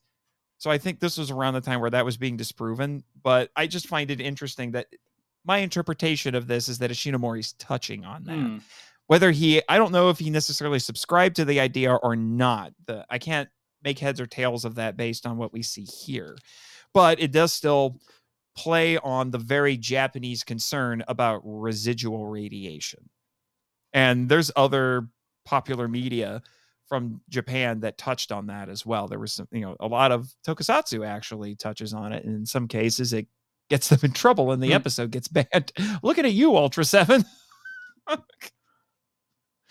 Let's see. Uh, No, I I don't know about this story between like Ultra Seven got banned for mm, one episode got banned. The, there was they had an alien monster of the week that the name I can't remember what its name was, but it was dangerously close to a a term uh, the word in Japanese that was used for atomic bomb survivors. Hmm. So they tried to tweak it later as the episode got closer to emphasize that it was and it was designed to look a little bit like a radiation victim. Hmm. They tried emphasis tried changing a super tried to change it later to make it more like no, it's a vampire monster. But there were some activist groups for they're the Hibakusha is what they're called. You know, the the atomic bomb survivors. The activist groups made enough of a stink that after the episode aired, Supro basically stuffed it into the vault and pretended it didn't happen. Hmm. It's one of a couple of times where something like that actually happened in the history of Tokusatsu. There were two Toho movies that actually got banned for, well, one was for similar reasons and one was for other reasons that were sort of related because it dealt with prejudice. So, But it's wild. I did find uh, while you're explaining that, yeah, page six fifty three he straight up says, and now the fearsome radioactivity from twenty years ago has given that boy lethal leukemia. Yes, yeah, on this big two-page spread with all you know uh, with an uh, like i I'm guessing a an imaginary mushroom cloud in the back with Hmm. this speech by Hayato, who's Yeah, basically you know, condemning radiation and things like that. Yeah, Hmm. yeah. But on a lighter note, I did like the the funny little line here that's early on in the chapter where someone's and I always lines like this always make me laugh. You know, like if you're watching a movie and someone says, This isn't a movie, well, someone flat out says, This ain't no manga for kids. I think this comic is self aware. This is clearly a manga for adults. Did you see the way we killed Man Bat? yeah. yeah. And then this chapter is also noteworthy because we meet another popular Kamen Rider character, Taki. Yeah, the uh, secret agent. Mm. Yep, the secret agent who in the, in the show he's a member of the Japanese branch of the FBI. Which I add to confirms like, does the FBI actually have a Japanese rights? They do. Hmm. Still would have made more sense if he was part of Interpol, personally, but whatever on that. Now, their introduction and his introduction this is very different than the show. In this, he bumps into Hayato while they're both trying to infiltrate the Shocker base, and then they basically just butt heads and compete over. Taking out Shocker first. Whereas in the show, uh, he's introduced as someone who's also chasing after Shocker and also is getting married. And then after the, episode 12, when he gets married, his wife mysteriously disappears and is never spoken of again. He's really sensitive about it. Okay, I just I'm just confused. There were many points where Travis and I were cracking jokes about like Taki, why are you flirting with the rider girls? You're a married man. The show forgot, but apparently the show forgot you're married. And then we started got to a point where the show would just forget little detail, well, little details like that. That we started to like the oh like I think the show has a memory hole and it just throws things in there. and it gets forgotten. One of them is Taki's wife. I love how when he meets Taki infiltrating Shocker, like he's literally just wearing a coat and a hat and like walking around all sneaky. Like I don't know how he got this far. I'm not sure I believe he's with the FBI because like their backup is a bunch of kids on motorcycles and not like the entire FBI. I don't yeah. understand why they don't have more resources at their disposal, but you know, budget cuts. Yeah, budget cuts. that is possible, but it's nice seeing him in here when he's a he's a very he's a big part of the the show. He basically becomes the Robin to both Kamen Rider's Batman. Hmm. You know, yeah. So he's a, he's a cool character. He's a really cool character, and he's I, I there was a reimagined version of him who appeared in a few episodes of Kamen Rider Black, also named Taki, Hmm. who was a secret agent. And spoiler warning, even though it doesn't look like it, if you eh, until much later, he is in Shin Kamen Rider. Hmm. And does he have like some kind of ray gun with him? Like we see he's able to take out the cyborgs with it, but wasn't quite sure if it was just a regular gun that looks cool or if he like has a full on laser. I'm not sure actually. What pa- uh, what page is that on? Let's see. Well, he takes out the I think Jaguar Man with it on page 670. Okay, 670. Oh yeah, and Kamen. Rider says that's some kind of ray gun, isn't it? Oh yeah, yeah. But does he yeah. have that in the show? No, Huh. he he he typically just karates things. Ah, yeah. Jaguar Man is is in the show, but he looks really different, and he doesn't turn into a literal jaguar. That's actually more what happens in Kamen Rider Black. But th- we also get introduced to, and I would actually like to see this come back in some form or another. I think this could be interesting, especially in the times in which we live. But we find out that our villain of the uh, our villain in this chapter is Big Machine, which I'm assuming probably sounds a little cooler in Japanese. Although it does make for a nice joke later on because someone calls him Jig Machine. Oh yeah. Nice job, guys. Nice job, guys. But it's basically an AI, and it's it's kind of doing the as I'm looking of it here. Yeah, I actually said the uh, Shinomori has a prescient political commentary. The Japanese government is implementing a code system to control people via numbers. And Shocker just took advantage of it. It reminds me a lot of what Hydra was trying to do in the Winter Soldier movie, where they developed the algorithm that could predict if people would be loyal to them or not. And anyone that the algorithm says they will not submit, they go kill them. Yeah, and I think in the U.S. it was somewhere around this decade was when we implemented the social security system, and I'm wondering if Japan was doing a similar thing at the time, and if this is it all commentary on that. Mm-hmm. I wouldn't surprise me. You know, this is probably something that was becoming more common. No, again, no pun intended Mhm. at the time. And you can tell, you can tell Shinomori is not beyond criticizing the government with this. Yeah. And for a guy that seemingly only writes about cyborgs, he seems kind of anti-technology. Like they even give a line towards the end of the chapter of the very idea of using a computer. It's absolutely outrageous. Mm. well, Time proved him right. Yeah, it- but- Yeah, yeah. Well, I mean, in his defense, you know, you had some an American author like Ray Bradbury who famously was distrustful of modern technology, but he was also a fan of writing about fantastical uses of technology mm. like rockets that could go to Mars and things like that. The tension is certainly there. And I because that's where a lot of science fiction authors, that's where they live. They live in that tension. They're mm. they understand the potential drawbacks and the fears of technology, but they also know that technology can do wondrous things and they'll write about those too. So it's just a, unfortunately a place that you have to live in. And I think most people, that's where in real life, that's where they live. Mm-hmm. Technology is wonderful, but it's also scary. Yeah. I think that's the, the, the planet right now, more or less. Like, okay, if I don't know if you've seen the new Mission Impossible, but it's like oh, Dead Reckoning, not not quite yet, but I I do want to see it really. Bad. It's like the most existentially terrifying movie I've ever seen because like the internet just is the bad guy. The internet is self aware, wow. and they're like, yeah, this thing that can control the news, it can control like it can radicalize people, it can turn you against your loved ones, and like it's just waiting to do whatever it will and like we don't know what to do about it we're going to call tom cruise he might know something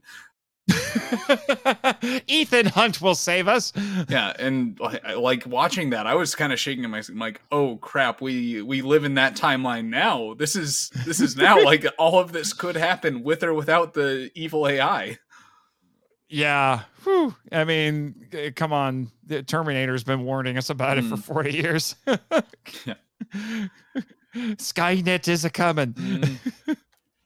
Skynet is a coming. But yeah, just a couple more quick little notes that I'll bring up for this. There's another kind of Easter egg where the uh, on page 731 where the old man is reading a Shonen Jump comic. Oh yeah, I saw that. And he's got Shonen magazine going on. A Shonen magazine. Like okay, yeah, that, that's kind of funny. Hmm.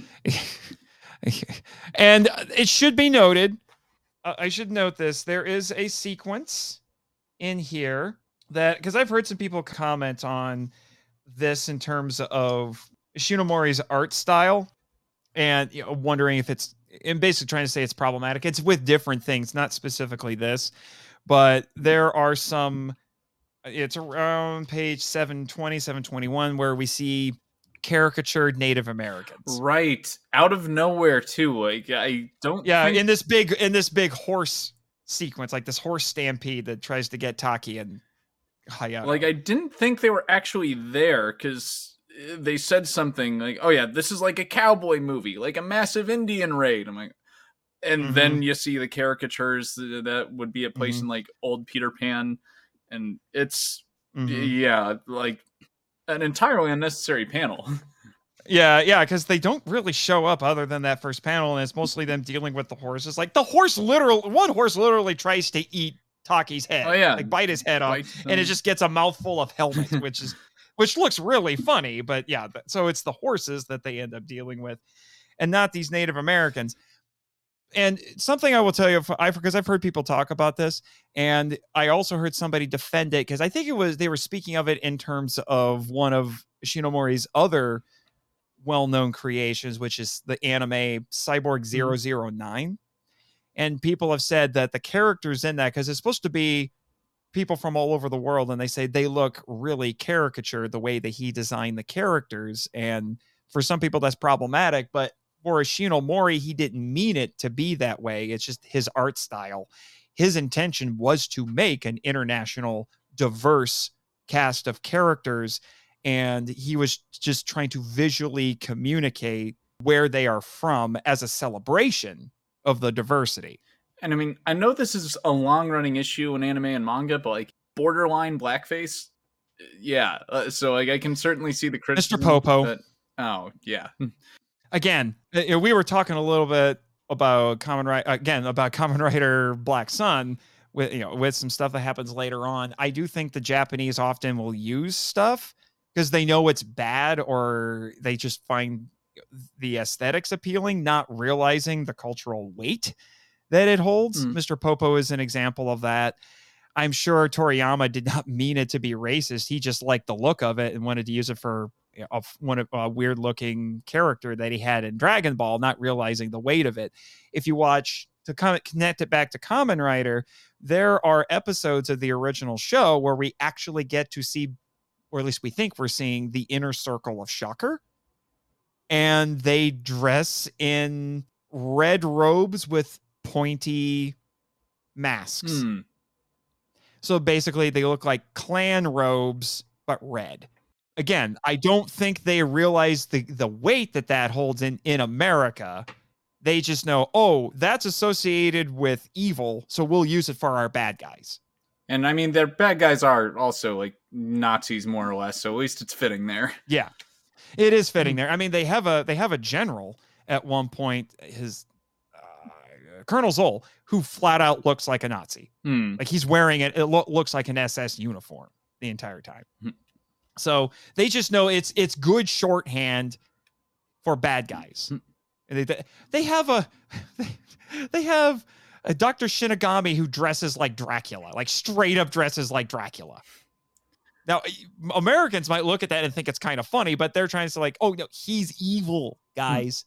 In case you didn't know, he dresses like a vampire. All right, You've got to be evil to be bold enough to try and bring back capes. I mean, I'm I'm with them on that single point, but everything else, eh, they lose me. Yeah. So I am, like I said, I'm good. I'm bringing it up to acknowledge it. I don't think any ill in, there was any ill intentions on Ishinomori's part. It could have been a little bit of ignorance on his part, or just he meant something. Po- uh, at least with Cyborg 009, he meant something positive through it. It just sometimes, depending on who you are, the optics don't always work. Mhm. So just wanted to bring that up. And then this is the end of it. You know, so it has this really sad ending where Ko- where Koji dies. Yeah, I want to rewind on that. Like, we have this big climax in Shocker's like most underground mountain-sized base, and like as things are wrapping up and the place self-destructs, like Kamen Rider even says like, "Oh no, we forgot to grab a scientist to s- cure his leukemia," and then next page, it's the hospital bed of the dead boy. Yeah. Also, it should be mentioned here, Hongo. I, I- we didn't mention it earlier. We were just talking about the voice in his head. But one of the wildest, craziest things that happens in this, I'm surprised I didn't see my note about this. Hongo gets sort of saved as a brain in a jar. Yeah. And now he shows up in like an android body as a Deus Ex Yep. Machina in the end, using the Kamen Rider luck powers once again. yep. And it's like, well, how did you get past the army of horses and get all the way into this base?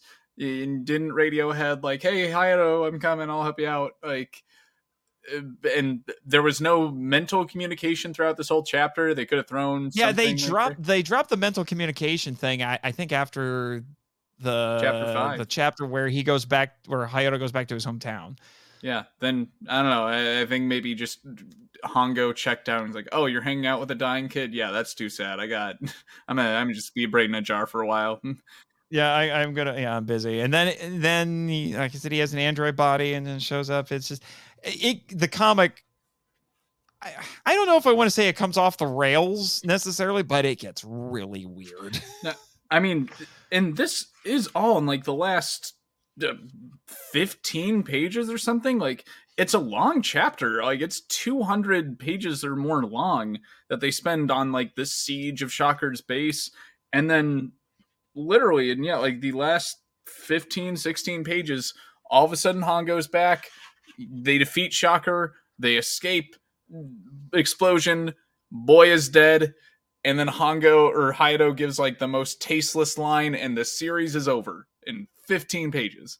Mm-hmm. Which I, I, want to emphasize that that's how the series goes out. Like, boy has just died on the previous page. The sister's like, it's all right. He lived his short life to the fullest he could in his own way. And Hayato says, the sad, the thing that's sad using science, the weapon of civilization, to fight against the wrong enemies says that to someone mourning their dead little brother and that's the end and that's it. That's how it ends. Like the main the main manga ends on that note. It is a really weird place to end Which I mean, that makes me wonder. I don't know how much of this was coming out monthly because there's no way they just threw 200 pages out there like this. I'm wondering if they had gotten to the build up and like maybe in the last chapter or two, like, "Oh, you're only going to give us 15 more pages." Well, we got some stuff to cram in there. Then let's let's go time. yeah, and then what's funny is I got to that point. I was like, "Wait, that's it," and there's still like 40, 50 pages left and then you go through and it's a you know, it's I don't unfortunately I don't have notes on this, but it's a collection of illustrations. It's basically bonus material. So there's some collection of illustrations. There's what's called Kamen Rider Disneyland Edition. Mm. Wait, what? Kamen Rider was in Disneyland? Probably it's probably Disneyland Tokyo, I'm guessing. You know, and, and it's just some illustrations yeah. with the character promoting some stuff. There are some yeah. short stories in the back, like very many comics that seem like condensed versions of what you've already read, and it's usually just yeah. like two to five pages of here's a monster, Kamen Rider punches it, now it's dead. Mm-hmm. Now, some of these monsters I can't tell you, like Ray King and Slugzilla, for, for real, that's what they called him, because the name it he has this. I think it's it's basically like Slugra, hmm. essentially in Japanese. He has a suffix in his name that is actually translated as Zilla for Godzilla. So Ray King, Slugzilla, they actually do appear in the show. Hmm.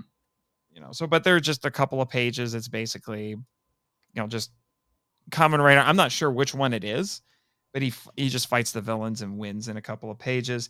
They do another one later on here, which is uh, what is this? The Fun Kindergarten edition, where he fights Man Spider again you know the art style is similar but it's a little bit different as well.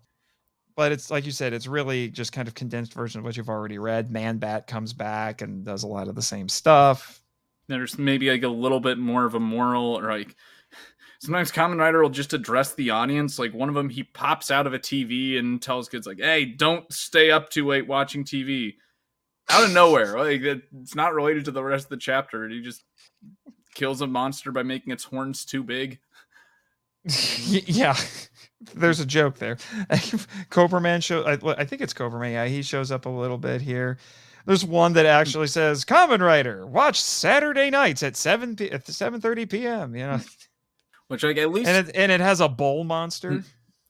Which I, I what I do like about the bonus material is it does kind of cue the reader into like culturally how big of a deal this show was when it came out and like yeah mm-hmm. seeing a disneyland promo and all these tv ads like okay yeah this seems like it was pretty big mm-hmm. i really would have loved to have more of a forward or an afterword in this book to kind of explain one why it yes. ends so quickly and weirdly and two maybe just like talks more about like the influence of this series just on mm-hmm. like culture in general mm-hmm. As I can tell you, the the Go Ranger manga from Seven Seas did that. Mm-hmm. There was a little introduction for it, and there was a glossary in the back that explained some of the cultural references. And I know that one's not pushing 900 pages like this one, so like no, that one it's about it's about half as long. Right. It's about 450. Yeah, maybe they thought like, okay, this book can't physically contain much more without falling apart, so got to cut. Possibly because yeah, this is you know this is this is a Brandon Sanderson novel right yeah. here. You know, this is Lord of the Rings or War and Peace. You know, mm-hmm. this is thick. yeah, just like Kamen Rider uh, himself, I'm going to be using this book to kill spiders from now on. big old spider dropping on it. Yeah, I like listening to the to the podcast writing excuses. And Brandon Brandon Sanderson, the fantasy author, is in that, and he's known for writing novels that are mm-hmm. this thick. And his friends always joke about how whenever he publishes a new fantasy novel, they call it a Chihuahua killer. you like throw the book at a small dog and it's not gonna eh, you know and kill it because this yeah this thing's hefty so we really breezed through that pretty fast so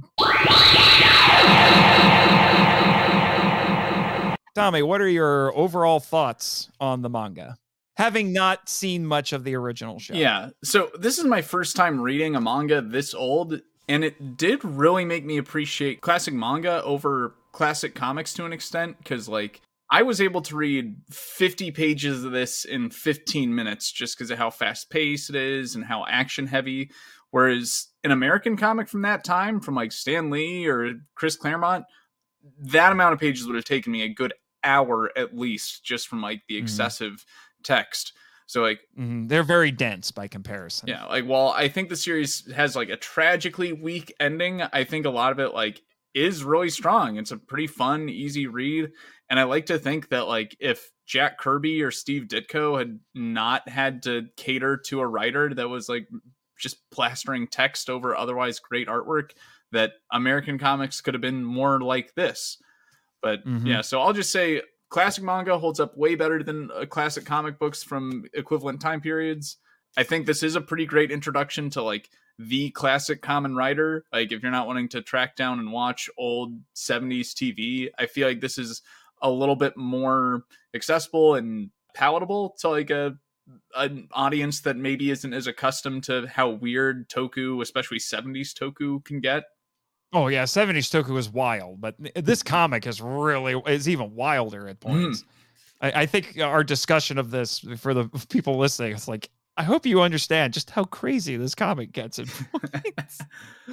Because this this uh, this comic is a wild ride. I agree with you there. I and I also think that it's also I think a nice introduction to manga because manga is a little bit different than Western comics, we'll say, you know, American and British Mhm. comics. Amer- comic books are an American invention, but like a lot of things, once the the medium got to Japan, they took it in some really wild, different directions that then ended up influencing American comics. You know, with especially with the decompression. So, you know, I for the analogy that I like to use with Ishinomori is that we'll say that Tezuka, Osamu Tezuka, who created Astro Boy, he's basically the Stan Lee of manga because he's like the you know the grandfather, you know the godfather of all of it, even anime to a certain extent, because anime got started because of comics. Hmm. And I would say Ishinomori is like a Jack Kirby Hmm. yeah. by equivalent. He has because he has a very robust, pro, a very robust art style, and it was very prolific in what he did. And unlike, you know, it was something that's also really different for mangaka. That's what they call manga creators. Mo- uh, In American comics, you'll have a separate writer and artist typically. Not always the case. There's some exceptions to that, but in most cases, a manga creator is both drawing and writing it. Now, again, there's also exceptions to that. Like Death Note had a separate artist and writer, but still. So Ishinomori is doing basically everything in Yeah. this. And I love how like his visual style clearly has like pervaded all of Japanese superhero media. Like with the exception Mhm. of I guess like magical girls, pretty much any transforming superhero looks something akin to the original Kamen Rider or Super Sentai, like much more than they might Mhm. Ultraman. And even then with Mhm. magical girls, like where'd they get the henshin pose from? Freaking Kamen Rider. from Kamen Rider, yeah. Ultraman had a pose, but I think they kind of stumbled into that. it was just to maintain continuity between what the actor, the face actor did, and then when they switched to the suit, because he would hold up the transformation device in a fist, and then he would then trigger it, and then it was supposed to be he transforms, it gets bigger. So then the Ultraman always finishes the transformation with his fist up like this, you know. Hmm. And so th- th- that one they just kind of stumbled into it, but this is done very intentionally.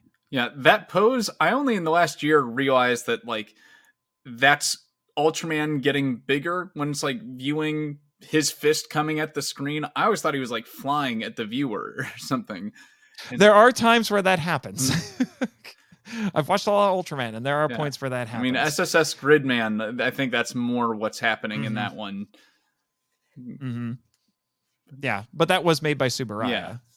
yeah, it's based on a tokusatsu show from the '90s that was also made by Tsuburaya. Uh, heavy Ultraman influences, but then again, you look at a lot of what Toei has done, and it, you can tell that they made Rider and Super Sentai, and even the stuff they made that wasn't those is still very similar. Hmm. you know, and like we said, uh, Ishinomori created so much. He contributed so much to both manga and anime and tokusatsu because he made Cyborg 009, Kamen Rider, Super Sentai with Go Ranger, Kikaider. He, he did he did so much you know, Toei owes a lot to Ishinomori, which might explain why they actually let Ishinomori direct an episode of the Kamen Rider mm. show. he did episode 85 and it's actually one of the most visually interesting episodes of the of the whole show.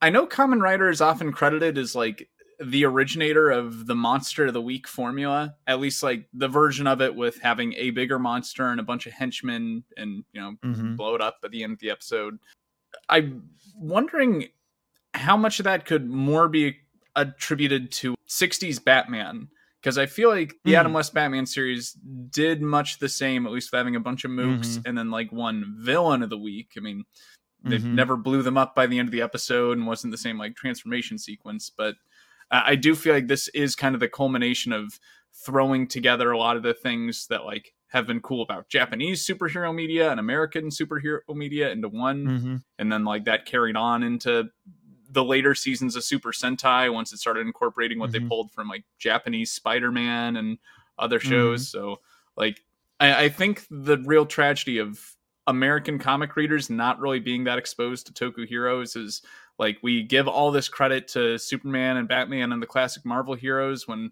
we totally miss like how influential Kamen Rider and Ultraman were on the medium. Mm-hmm. Mm-hmm. I agree with you there. And the the the Adam West Batman show was popular in Japan when it got imported, Hmm. which might explain some of uh, some of what we got in the '70s with with the Toku Hero shows. Because there are points, particularly once you get past the first 13 episodes of Kamen Rider, where it often feels like the Adam West Batman. And I mean, even what I've seen of those first 13 episodes, like the visual style feels very reminiscent. Like the villains almost seem like they're dancing as much as they're fighting. And yeah, just Mhm. how like goofy and experimental it is. Like that all feels very Batman.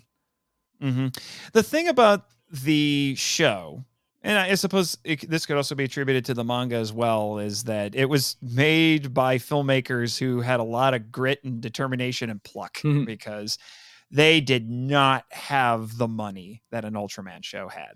Mhm. And so they did absolutely everything that they could with what little they had. And they had to earn the budget that they got later because as the show went on and it got more popular, they did get more money. They got a little bit more elaborate and daring with their stunts and their special effects. I mean, like when you get to some of the later episodes, like in once you get to like episode 90 and the Shocker Riders show up, and then there's the big two part finale, like they are going balls to the wall with it. still doesn't quite have the production value of an ultra series, but still they're going crazy, as crazy as mm. they can. I like that they did get that budget or they earned it. Like I've heard about how much Kamen Rider toys, like the bikes, the masks, the belts, like how much they were selling and how that led to like other shows at the time.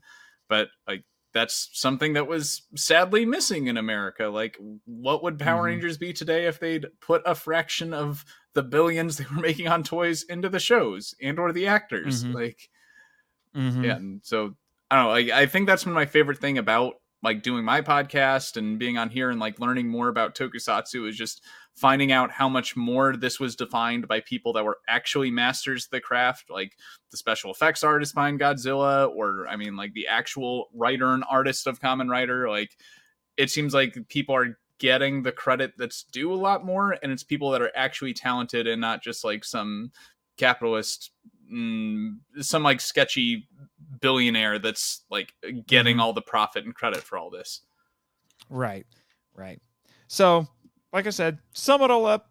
It's a great read. I highly recommend it. It's a great companion to the show, but it can also be a standalone. Mhm. You know, if you just want to read the manga and not have to watch the show, you can go ahead and do that. Although it is interesting seeing how the show adapted some things in this because the show does things the manga doesn't do, but the manga gets to go places. would you want to leave off on any kind of like smattering of episodes you'd suggest someone watch after or while oh, after this? reading this, yeah, I would definitely watch those first 13 because it's totally the most similar. And then I would say you get to around like episode 90 or so when the Shocker Riders show up because they they factor into this. First, I'd probably say the first few episodes where Hayato shows up. The team up episodes would be good as well. And I would also eh, it doesn't factor in quite as much, but if you want, I will say this: the show has a has a better ending than this manga. so if you want to see the better ending, watch 97 and 98 of the show Hmm. because it actually has an ending. Gotcha. Yeah, thank you for having me on though for to talk about the book. I yeah, I've been plucking away at this for over a year now, just reading it Mhm. among everything else for the podcast and yeah, I feel like this is the most appropriate place for uh, me to info dump on this tome of comic. Oh, yeah, for sure. Uh, do you you want to try doing some Henshin Men awards for this, kind of on the fly? sure, yeah, I think I can come up with something. Uh, sure, we'll have to adapt one of them Yeah. really quick. But yes, now time for the patented Henshin Men awards, which we totally didn't steal from Monsters versus Men. Mm. I, swear we didn't, but we actually did. Anyway, so first up we have the Henshin kick for the best stunt or fight scene, which is still applicable to a Mhm. comic book. Now, I do have one in mind. It's one that I was saving for the awards because I did want to talk about it. It's a great example of the decompressed storytelling in this because of like, there is absolutely no way they could have tried to pull this off. They would have tried this now, Hmm. but they wouldn't have tried it back in the 70s. But it's in chapter two when the man bat is has grabbed Hongo and is flying him around, and then he just drops him. And then there's this epic series of decompressed panels tracking Hongo as he's falling, and then he he catches the wind to power himself up, and then he flips and flips and flips, and then he lands safely, jumps back toward Manbat while the Manbat is dive bombing, and then he flip kicks him like he's Guile from Street Fighter, and then lands on a building. I'm like, holy crap! Yeah, that was epic. it's uh, like the epitome of the rider jump in the comic. Ride, die, jump. I think as far as best fight scene goes, I'd probably actually give it to the chase scene, like the initial chase scene between Hongo and the 13 riders. And yeah, Mhm. really just pursuing that through. Like it's a grueling, like knockout fight through the rest of that chapter. And like, I think if you're only going to read one book or one chapter from this massive book that like kind of gives you the epitome of Kamen Rider, I'd jump right to the 13 riders after maybe reading the first chapter. Right, right. And then next up, we have Takentoku for the best special effect. I think I'll modify that. This is the one I, I will have to tweak a little Hmm. bit. We'll say best panel or best art. Hmm. So, Ooh. what are you thinking? Best singular panel. Hmm. Or just or, or best or a series of art? I mean, it's sequential art. So, I mean, I think this comes closest to being a special effect as well, but I think I will give it to the opening pages, like real Oh, colorful color? smattering. Like mm-hmm. I feel like it gives you just a taste of the color you're missing from the show. And like I know a lot of Mm. Toku series from this period like had very psychedelic kind of visuals in their openings. mm-hmm. So I, I'm just glad that that's not something that's lost completely by reading this in a black and white manga for the most part. Mm. Mm. You know, I think I'm going to have to agree with you on that because it really does make the artwork pop. And it, it, it does kind of make you wish that they had done this for the entire thing. But again, this would have cost $300, you know, if they had done that. Although I would say my my runner up would be stabbing Manbat with a cross tombstone because Yeah, that was pretty metal. that was just that was yeah, it was very metal. And and it's just like that panel where it's actually happening. So it's like, oh, uh, uh, you kill vampires by staking them, and they don't like crucifixes. How about we combine them and crank it to twelve? that that was crazy. And I think I actually will give credit to that mushroom cloud mm, panel we mentioned earlier, Yeah. that two page spread, just since, like, I think, Yeah, with the monologue. yeah, showing the writer driving in the literal shadow of a mushroom cloud while Mhm. talking about, like, how that event is still affecting his country Yeah. and his loved ones. Like, I think that's a pretty poetic image. It is. Yeah, that was a very effective one. Yeah. And then we have coming at you for the best line. So I did write down some, you know, some lines with this. Some of them were profound. Some of them, some of them were just BA superhero lines. You know, Hmm. you know, stuff like, you know, and this mask is the only thing to hide them, to hide my scars and hide my soul. You know, and they mentioned the ink, basically incantation that Hongo does when he summons the wind to transform. You know, and then like actual writer's first line in this which was, "I am a champion of justice sent by Mother Nature. I am Kamen Rider." But you know, like so there's a lot to pick from. Mhm. But I'm gonna give it to Dr. Midorikawa, so Ruriko's dad, in the first chapter where he says, in reference to Shocker mind, you know, brainwashing people, he says, A world of people with no will of their own is a world of the dead. Mm. I think that's it's very profound. It's a good thematic statement, and it also illustrates what Shocker is trying to do.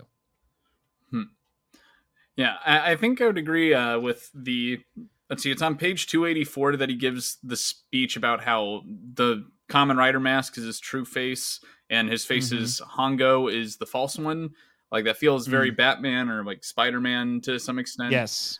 Mm-hmm. But I think like as far as uh, one liner, goofy one, like the one I mentioned earlier of the very idea of using a computer, it's absolutely outrageous. Uh, yeah, this does have some Silver Age melodrama in it, in case you haven't figured that out. and I know that does kind of capture the feeling of the time. Like my mom talks about growing up in a pre-personal computer age and like hearing about the idea of a home computer or personal computer. Like, what would you do with a computer? Why would you want that in your house? Like yeah. and here the computers are taking up like a literal mountain of space. So yeah, yeah, Yeah, out. but now, yeah, if- but now we can get the same computing power in a Game Boy. Yeah, like that the the big shocker computer at the end is probably about an iPhone worth of processing power. yeah, and it used to take up an entire room. Hmm. and people thought computer back then they thought, oh, the computers are going to get bigger, but then the smart people like, no, technology is going to get smaller. Hmm. It'll get smaller and more powerful. All right, and then finally we have my favorite award, WTH. What the headshot for the craziest moment? There's a lot to pick from because it's a wild comic. I would say probably second place would be the punching out of the whale stomach. That's my second Yeah. place. My first, but my first one because it was the most shocking thing, no pun intended, that I, you know, for me when I actually read the comic. And then I'm like, oh yeah, I think I saw some someone post about this in twi- on Twitter, and I completely forgot about it. And that is Hongo becomes a brain in a jar Hmm. because that's the biggest divergence from the show.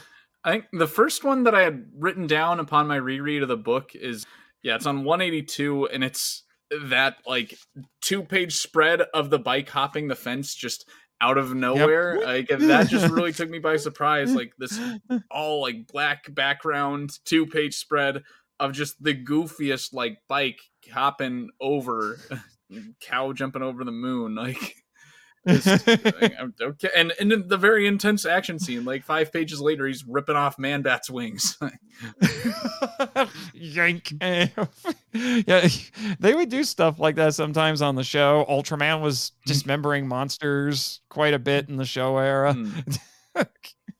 There's one infamous scene that someone actually made a GIF of this from Ultraman Ace, where he uses where he does this energy attack that goes at the monster and then cuts it in half vertically. And then the two pieces just fall open, and all the rainbow colored guts just fall right out of like this is Mortal Kombat that- stuff right here. What the an heck? ultra mega scene right there yeah. or there's there there's a scene in Ultra 7, which is from 1967, keep in mind, where Ultra 7, one of his weapons is his crest he can use as a blade. It's Mhm. a curved blade, and he actually takes it and cuts a monster's carotid artery, and then it gushes green blood all over him.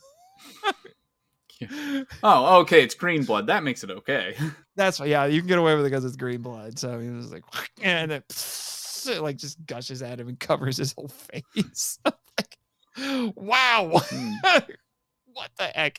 Yeah, so Ultra Mega is definitely you know, going back to Tokusatsu roots because they used to get crazy. now most of the time the monsters just fall over and explode. Hmm. I just watched the newest episode of Ultraman Blazar before we did this and they're continuing that tradition the monsters fall over and then there's a huge explosion in front of it so they don't have to blow up the suit Hmm. But uh any but anyway. anything else before we wrap up nathan? Nope tha- that's all i've got. So thank you again tommy for joining joining me on this. I will definitely be catching up with ultra mega. Hopefully the uh, excuse me with giant size violence ultra mega is the comic Yeah. sometimes i get them conflated because i i didn't know about the comic until you introduced me to it so i you know i Mm. closely associate them so i'd love to be on the show again just let me know if you you know if you've got a good subject and i'd love to have you back on here or you know on another show actually you're going to be on the film vault pretty soon you know we got an episode coming up for that Oh, uh, the Pulgasari, because you grew up watching Galgameth, Yeah. the American remake. yeah. So, well, I'm I'm excited to visit that. Mm. Yeah, so we'll be doing some more collaborations pretty soon here. But in the meantime, heroes of the internet, thank you for listening to Henshin Men, a Tokusatsu appreciation podcast. You can find links to all of our social media in the description of this episode. You can listen to more of Travis on the Kaiju Weekly podcast, and I'm also a frequent guest on that show now in its new rebooted form. And you can listen to more of me on the Monster Island Film Vault and our sister podcast in the Kaijurama Podcast Network, The Power Trip, a journey through the Power Rangers franchise. And where can the listeners find you, Tommy? You can find me currently on most podcasting platforms as Giant Sized Violence. I'll give a special plug to a few of my recent episodes. If you're queer and love Toku, check out my recent episode, uh, It's Morphin Time. It's my very Ranger inspired coming out story. But you can find us on Twitter as at UltraMegaCast or on our Facebook page as just Giant Sized Violence. Alrighty. If you found some enjoyment from this podcast, please consider giving us a five star rating on Apple Podcasts, Spotify, and Podchaser. And until next time, be sure to check out our previous episode on Hideaki Anno's Henshin Kamen Rider.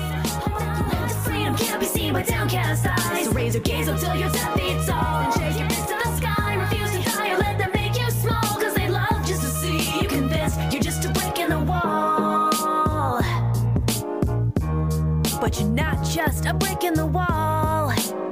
La da da da da da da.